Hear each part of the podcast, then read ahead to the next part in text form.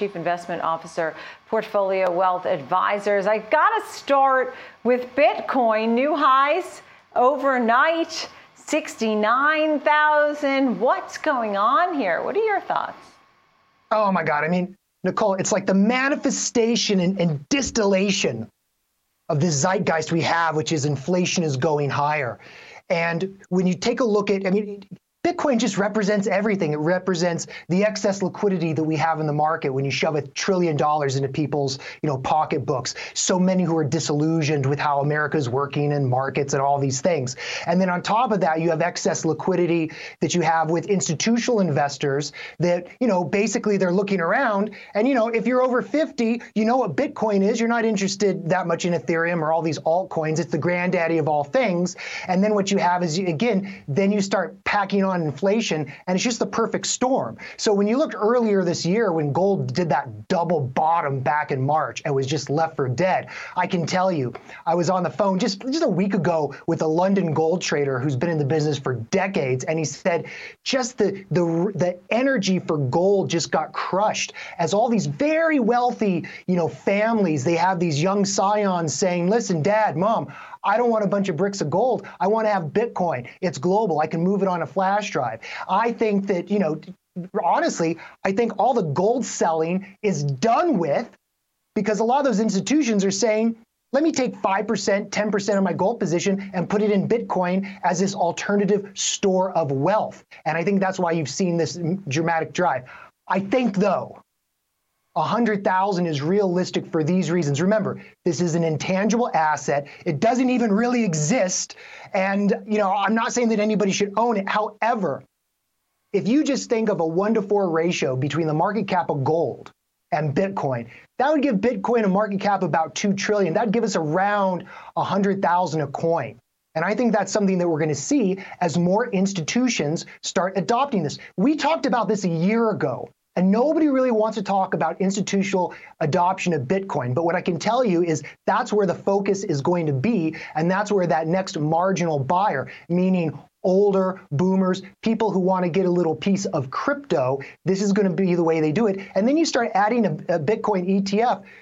Sure, it starts with futures, but that's going to have this little domino effect, and it's going to rise the market cap because you just aren't making that much. It's a scarce resource. It's phenomenal to watch, but I think it says so much about the big picture of inflation, about earnings, about what our expectations for the future are. I think that you're hitting, first of all, by saying last year institutions didn't even want to talk about it. I don't think institutions want to talk about it now. I think you're right. I think that they're getting in because they sort of have to, and they still seem somewhat tepid. Even Jamie Dimon, who tried to give it a go, but he still seems somewhat confused about why people want to be a part of it. That being said, 100,000 almost seems like a reality that it will happen. Nobody knows will. Nothing is ever or for sure. But by using the scientific method of taking a portion of gold and saying that quarter or whatever it would mean 100,000 in Bitcoin, as Eric Adams, the mayoral candidate coming into New York City, wants to teach the kids about crypto. It just seems like.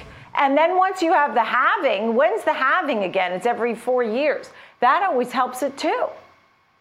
Yeah, I mean, here's the thing.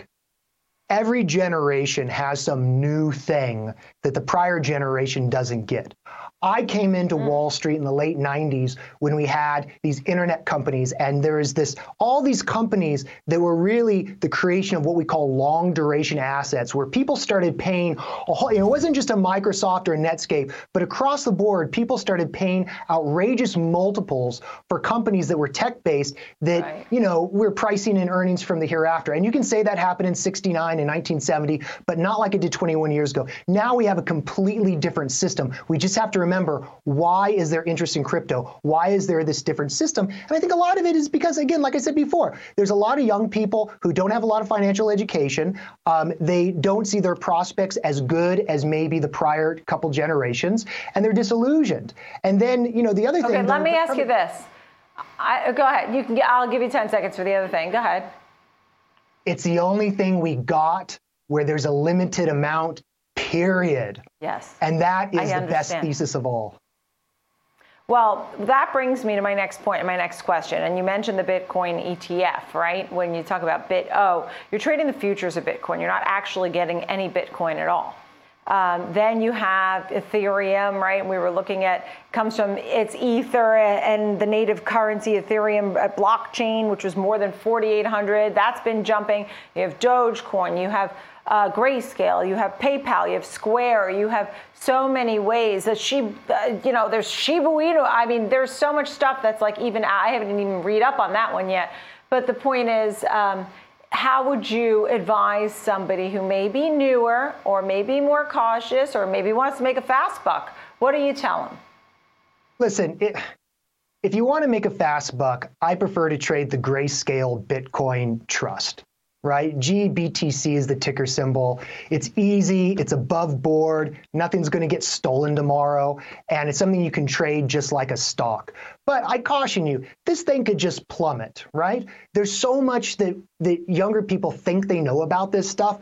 But I think that this is a new instrument. It is not a 4 or 5,000 year brand like gold is. Right? This thing just came on the scene, in the last, dozen years or so. So I would stick to not the futures, but stick to the Grayscale procs, because futures can act funny. A lot of people have learned their lesson trying to buy OIL or ETFs or ETNs that track the price of oil, only to find out that futures doesn't exactly relate to the spot price. We've had disasters back in the volatility crash of 18 in February of 18, where people realized that when you buy these strange little package ETFs that have leveraged futures in the volatility index, you could end up blowing up even if your direction is right.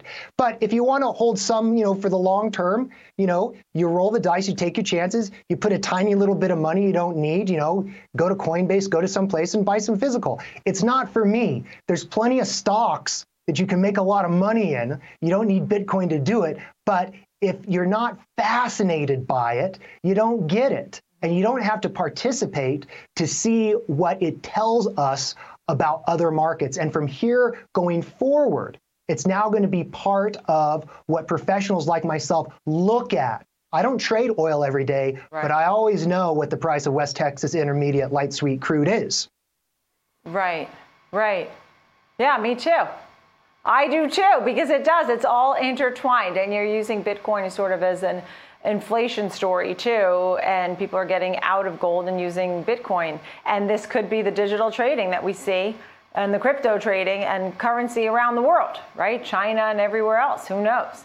So I'm glad you brought us Coinbase, GBTC, you said, right? That was the Grayscale that trades. That's a Grayscale. I just was looking that up. 52 bucks roughly to get into that. It's great to see you, Lee Munson. Thank you so much. Love when you're on.